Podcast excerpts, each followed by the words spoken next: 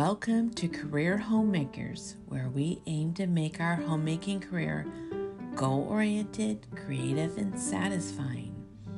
In these podcasts, I have three types of episodes homemaker inspirations, walkthrough episodes, and tricks of the trade. This is a homemaker inspiration, and I will talk about the day to day challenges we face as homemakers, then offer encouragement and lessons I've learned from years in this vocation.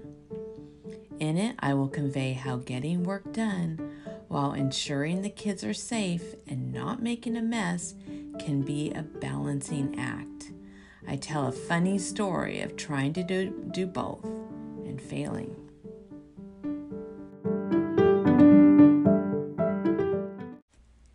Caring for children while running a home is a careful balance. You never know how they will behave or what work they will do while you're trying to get your work done. Sometimes that's a funny sight.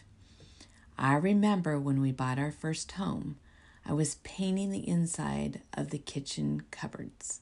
When I finished the lower cabinet I was painting, I found my two and a half year old had brought the hose into the house and he was watering our brand new carpet.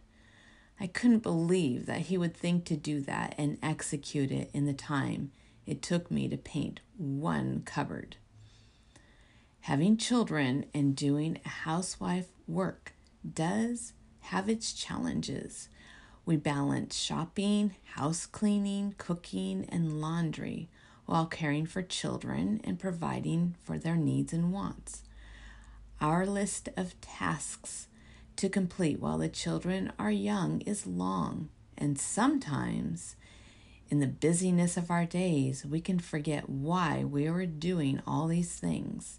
So here's a good reminder from the Bible. So whether you eat or drink or whatever you do, do all for the glory of God. I too try to please everyone in everything I do. I don't just do what is best for me. I do what is best for others so that many may be saved. That's in 1 Corinthians 10. What a humbling thought that God is glorified by our work each day. That should be our goal. I love how the verse says, I too try to please everyone in everything I do. I don't just do what is best for me. Pleasing everyone describes moms as we give our all to our families.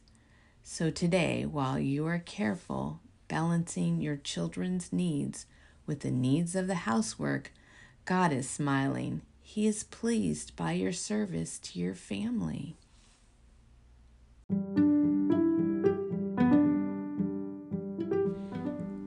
Have a funny story about balancing caring for your children while getting projects or housework done? Then come to my website and write it in the comments section. I may even read yours on a podcast. Listen often to stay encouraged, for you are not alone in your homemaking career. I'm your host, Kim Griffin. Please hit the subscribe button and come check out my website at careerhomemakers.com.